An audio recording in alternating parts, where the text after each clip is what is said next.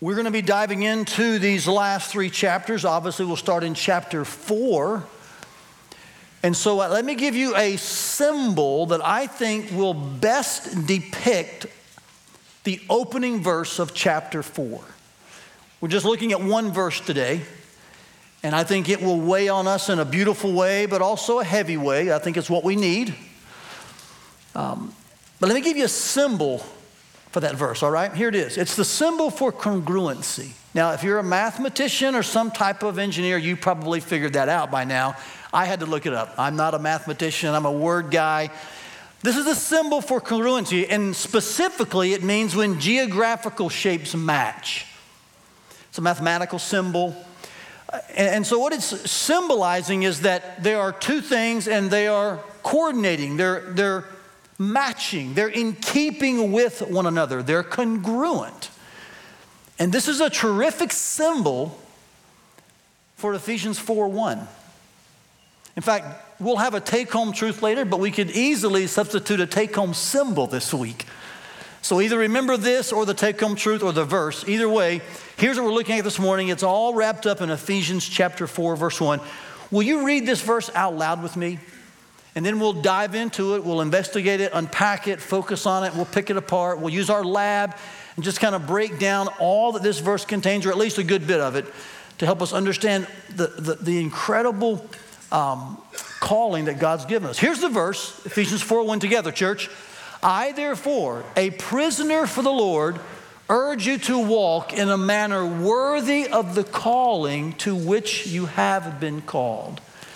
A singular verse and if you would, join me in the lab, take your study guide, your Bible, some note paper, grab a pen, and let's just kind of break this verse down and understand really what's Paul, or what Paul is saying to us so we can leave with um, uh, clarity.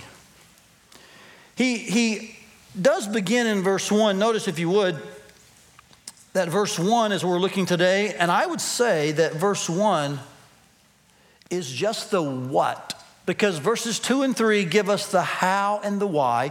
We'll get to that next week. But it's important to understand this umbrella, kind of overarching statement that Paul makes here in verse 1. And the what that he's driving at, the what that he is calling us to, is really seen in the simple phrase walk in a manner worthy. In the original, it's just two words. In fact, not just the verb, it's also the adverb. The verb would be walk, which would be an action, um, present tense verb, be doing this. The translations here in the ESV is walk in a manner worthy, good translation, but really the next word is the adverb worthily. So Paul is saying walk in a manner worthily or walk in a, in a way that's, that's um, um, corresponding to, equal to. In fact, the word worthy here is the word axios, and it simply means equal weight. In fact, here's a word you could use for the word worthy. Watch this congruent. It means, and, and picture in your mind a scale that this side matches this side, that there is balance. Here's some other words you could use to define this word worthily, the way in which we're to walk. You could use the word suitably, correspondingly, um, properly, in keeping with, consistently, fittingly. These are all words that simply describe the way in which we're to walk. Now, as you think about the word worthily or the adverb worthily here, Here's a couple of verses where it's also used that I think will help you understand more about what it means. One's a negative use of the word, one's a positive use of the word. Notice how this word's used, and I, when I say negatively, he's, he's, showing how something doesn't match up, is what I mean. Romans 8 18. Here's the same word, but notice what he says in this verse. He said, Consider that the sufferings of this present time are not worth comparing with the glory that's to be revealed in us. He's saying these things don't match up. Your suffering and the future glory, they're not, they're not comparable. They don't correspond. They don't fit. They're not suitable. Are you, are you tracking with me? Yes. They, they don't compare. So he's using the same word, but showing that there's a lack of correspondence. Here's how he used it in Colossians 1:10. He said to walk in a manner worthy of the Lord. So here he's saying your walk should be corresponding to the Lord and pleasing to him. So here he's saying this should match. It should fit. In other words, there should be equal weight. This is the, the, the, real succinct meaning of the word worthy in Ephesians chapter 4, verse 1. So let's go back to our lab. Let's ask ourselves this question What should it correspond to? Like if it's equal weight, if we're to walk or to live or to conduct ourselves in a manner that's of equal weight, what is it equal to? What should it match? What should it correspond to? Well, let's keep our nose in the book. The text always answers its questions. He says here we're to walk with equal weight or in a fitting manner or in a worthy fashion to the calling to which you have been called. Now, some see the word calling here as referring to salvation. Some see the word calling here as perhaps things after salvation, like maybe a specific ministry or even a vocation. I think it's neither of those exclusively. I think what Paul is doing in this opening verse to the last section, which is very practical, is he's looking back to chapters one through three and saying, in light of everything that God has called you to, walk in a manner that's, that matches that. In fact, let me just prove this to you. The word called here at the end of verse one, it's a passive tense word. He's really saying, walk in a manner that matches what God has said about you. See, often we say this, watch this. We, we say, man, your, your walk should match your talk. But that's a little textually incomplete because we should say your walk should match God's talk. Because what he's referring to here is really all that God has said is your reality. All that God has said about you, chapters one through three, all that He's done for you in Christ, that's what you've been called to in repentance and faith and because of your belief. Here's a few of those things. I've just mentioned them in the previous series, of course, 10 or 11 of those. Here's a brief summary He's called us into the blessings of salvation with all of its wonderful hope. He's united us with Christ in his resurrection and exaltation so that now we actually share in his rule over the new creation and will in the future. We have been reconciled among Jews and Gentiles so that his death has killed hostility and has created one new humanity. We've become members of God's household, the new temple of the Lord. We have freedom and access to the Father by one Spirit.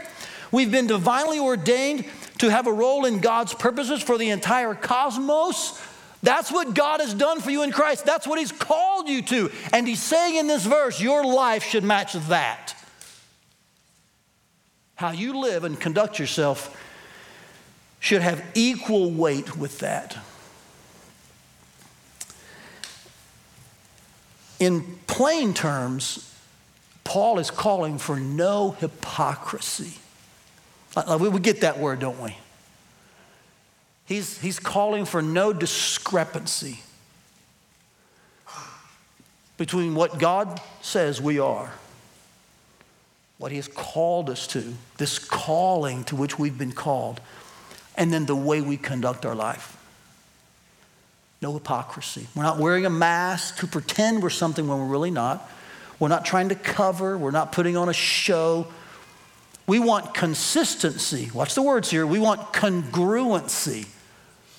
We want fittingness, correspondence between who God says we are and how we live. That's what it means to walk in a worthy manner.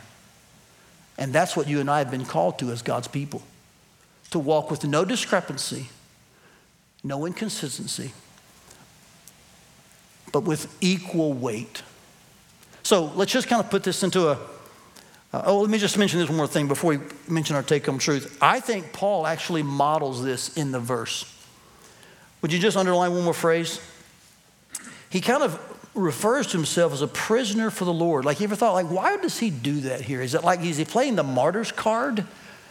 Is he just trying to gain some extra attention? Is he trying to elevate himself? No. I think here Paul is actually showing that this is what his life has done. He is living out what God said would be true about him. If you read Paul's conversion in Acts, God said to Paul, I will show you how many things you must suffer for my name's sake.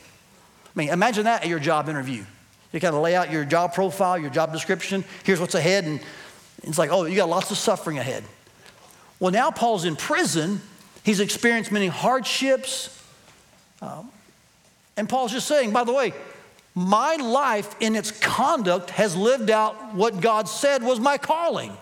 I'm a prisoner for the Lord. It's true about me, and I'm urging you to live in the same way where there's a, an equal weight between what God says about you and how you actually live your life. And so, our take home truth really is quite simple. Remember, you could have a take home symbol as well, okay? But here's our, our simple take home truth to go along with the verse today that walking worthy means living with equal weight between my calling in Christ and my conduct for Christ. It means we're not going to live with hypocrisy or pretense. We're not going to have two facedness. There's no duplicity. Instead, there's congruency, consistency. This is what it means to walk worthily. So, will you read the take home truth with me? Quite simple. Just tuck it in your pocket, as well as your verse for this week, as well as the symbol. Here we go together. Ready, church? Walking worthy means living with equal weight between my calling in Christ and my conduct for Christ. This is what Paul urged them towards. So let's go back to our lab. Look at this final word here in this verse. See the word urge? When you read that verse, understand something. Paul, in no ways asking for permission, all right? I mean, this is, this is your pastoral plea here. This is Paul in the face of these believers. This is Paul nose to nose. Yes, kindly and compassionately, but clearly calling them. The word here is parakaleo, means to come alongside to call. Paul's walking this direction. He's wanting, hey guys, join me. Come on. He's exhorting. Some translations say, I beseech you. Some use the word I plead. I mean, there's nothing like in this word that says Paul's just having a second thought. Or Paul's kind of like, if I get around to it, I might throw a memo your way. He's not leaving a post it note to remind them. Paul is in their face saying, I'm urging you, I'm pleading with you live with equal weight. See all that God has done for you, all that He says is true about you because of Christ, and live up to that. That's what it means to walk in a worthy manner. As I thought about this and my own pastoral plea to you today, I want, I want to echo this with Paul. I want to bring this before you. I want to put this in your lap. I want you to see this in God's word. I want you to, be, to feel compelled, exhorted. I want you to feel appropriately pressed on to address areas and issues of hypocrisy and pretense and duplicity. And to ask yourself, am I living a life that is consistent, where there's no discrepancy? One of congruence between what God says about me and then what my actions show. Do my, life and, my life and my lips match? I want you to think about this, okay? And as I thought about it and meditated upon it, a first question that came to my mind as a shepherd among this flock and as a member of this flock was this question. So, what would be a next step? Like, like how, how do I begin to approach this? Like, what's a, a first thing to do? And the Holy Spirit again, just kept my nose in the book and delightfully showed me the second word in the verse, which is the answer to the question. Like, what, what do we do next with this? The Bible always answers its own questions. And I want you to see the second word in this verse. It's the word therefore. Do you see it? Circle it multiple times, star it, put exclamation points by it. Because within this word, we understand our next step. Let me explain. You see, the word therefore looks two ways. It looks back to all the, and I'm gonna be, I'm gonna be grammatical with you for a moment. It looks back, let me go this down here because you can't really see it on there. We'll cross that out. It looks back to all the indicatives of chapters one through three. Now, an indicative is a grammatical term indicating a sentence or a phrase or a word that simply states a reality. It is what is. Are you tracking with me? That's an indicative. And in chapters one through three are full of those. There are, admittedly, a couple of imperatives in those chapters, but the bulk of the imperatives follow. So it therefore looks forward to the imperatives in four through six. So we would say one through three are the indicatives, four through six are the imperatives, and therefore is the bridge word between the two. Paul is saying, in light of everything that God has done for you, in light of this incredible calling of his placement of you in Christ and of his uh, killing of hostility and all these things we mentioned, in light of everything that God has done for you, now go and do this for God. And most of the imperatives are in four through six spiritual warfare, marriage, employment, thanksgiving, worship, spiritual gifts. The, you'll see as we unfold these chapters, it's an amazing, we'll use the word list of how we're to live. But here's the problem a lot of people love to embrace four through six without one through three. And so it's like trying to run your automobile without the right kind of fuel in the tank. So you're embracing a life of imperatives without a foundation of indicatives. You're pursuing a life of obedience, but you're running on empty. And what happens is the treadmill, and man, just gets harder and harder. You grow weary and bitter. It's because your tank is empty, your foundation isn't solid. So you say, Todd, how does that answer the question about what's next? Here's what's next ask God to revive your heart about all that He's done for you in Christ. In other words, leave and be done with gospel boredom. That's where a lot of Christians are. You're, and I'll say you're, I know it's not every person here, but allow me some room to be pastorally pleading with you. Let me get, use the word urge for a bit. Let me kind of get in front of your face. Let me go nose to nose with you. There are many people who are just no longer enamored with the gospel. They, they just find it like another thing they know.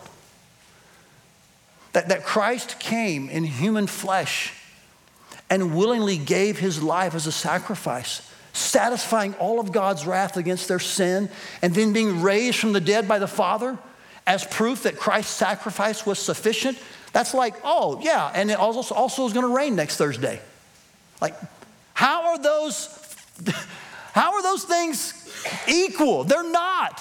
One is of incredibly, um, it's, it's of massive more importance. But we've come to the place in the American church, sadly, where our kids' ball games and our wardrobe and our address and our IRA and our retirement and whatever, throw all your hobbies in that list. It's like on the same plane as the gospel. And so we have relegated the gospel to this, this area that, like, hey, it's, it's, it's good information. I'm glad it happened. And hey, the Braves won last night too. Are you tracking with me? And we wonder why the church is impotent and weak. It's because we don't see Christ as the priceless treasure that we would sell everything for. We don't value him as the rescue of our life. Without, if it weren't for him, we would be in hell.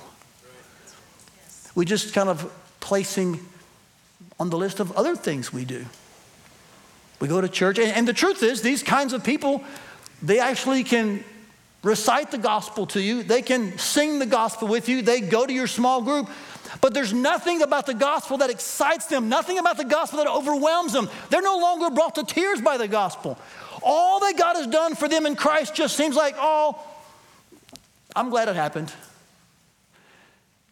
If I'm describing you, pray this morning for God to revive your heart because you're running on empty.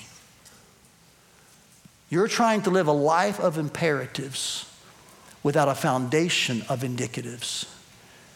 And I, by God's grace, refuse to be a pastor who brings you more things to add to your to do list. I want to bring you one thing to put on your to done list that God has reconciled to you, reconciled you to himself through Christ his Son. Amen, church?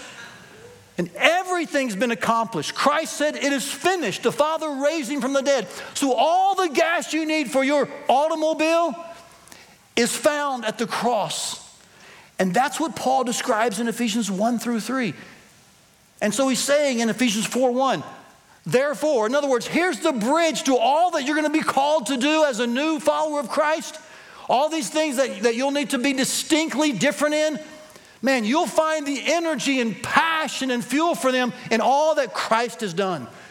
So I'm here this morning not giving you another to do list or six steps to this or four to that. I'm just saying, man, gaze upon Jesus and the cross. Man, fill your tank at Calvary. Tether your life to Jesus and his work for you.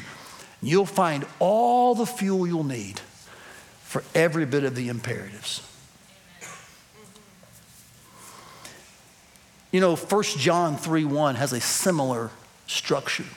Not to bring another text into our text, but I read this verse just last night and I was struck by how it's structured the same way. John says this Behold, what kind of love the Father has given to us that we should be called children of God. You can sense John's amazement, can you? Like, wow, who does this kinds of thing, right? And then he says, if you have this kind of love, you purify yourself. John doesn't start out by saying, hey, hey, Tom, get to work purifying yourself. He says, have you, have you beheld God's love for us? Have you looked at the cross? Have you looked at the otherworldly type of love that God has for us? When you do, you'll purify yourself. And this is what Paul says here. When you look at all the indicatives, the statements of reality, of what God has done for his people in Christ, you'll have all the fuel you'll need for a life of imperatives. The problem is, we embrace the imperatives without the indicatives. And man, I'm just, I'm here this morning to beseech you and plead with you and to urge you don't live life without the indicatives. Yes, walk in a manner worthy of the calling. Live consistently in congruence. Yes, no hypocrisy. Amen. But how does that occur? Where's the fuel for that? It's all rooted in the cross of Jesus Christ. Right. And so we will continue to celebrate the gospel week in, week out, day in, day out. The truth is, to be just pastorally frank with you, we really don't have a walking problem. That's the word used here, right? To walk in a manner worthy. And we've talked about hypocrisy and living consistently. And, but, but at a fundamental level, we don't have a walking problem. I think this verse would show us all because of the word therefore, we have a worshiping problem. We too easily forget what God has done for us. So I want to call you to seeing Jesus as he truly is, the priceless treasure of your life. I want to call you to being overwhelmed with the cross, to being left speechless by the gospel, to being confounded at all that God has done, to being unable to actually explain it. Though you, in your head you understand it and you can technically and theologically describe it, you still are at a loss for words. So, maybe to help you with this, you're going to read Romans 1 through 11 every day for 30 days. That'd be kind of like a spiritual whole 30, you know? You're just going to cleanse yourself of all the Fox News, CNN, Spotify playlists, all these things that just fill your mind with things that probably just kind of distract you and detour you, detour you, and you're just going to, man, cleanse. So Romans 1 to 11, once a day at least for 30 days. You talk about seeing all that God has done for us in Christ and being overwhelmed and confounded. Try that. Maybe you'll pick up the book by Paul Tripp. The title is Awe. That's all it's called. He addresses this problem and in a much lengthier fashion helps the church fall in love again with the gospel to the place where they are speechless and overwhelmed with the love of God in Christ for sinners. Maybe you'll ask Taylor for a playlist of songs that is that's theologically and and uh, biblically just rich in regards to salvation and the cross and what God has done for us. And you'll just let those be on repeat in your ears 30 days. Again, just that spiritual kind of whole 30 uh, diet for a bit. See me, I'll give you some of the ones that I listen to. Maybe you want to pick up our recommended resource for, for theology. It's Wayne Grudem's Systematic Theology. You can get it at Amazon and you'll take the chapter on the doctrine of salvation and you'll just read it. When you get done, you'll be like, wow, God did all of that. All of that's in the Bible? And you'll be just astounded at God's redemptive plan. You see, that's what I'm asking for. And when that occurs in you, when that occurs in me, guess what will happen? You will walk in a manner worthy of the calling to which you have been called and consistency and no discrepancy and no hypocrisy. That will be the, the general demeanor of your Christian life.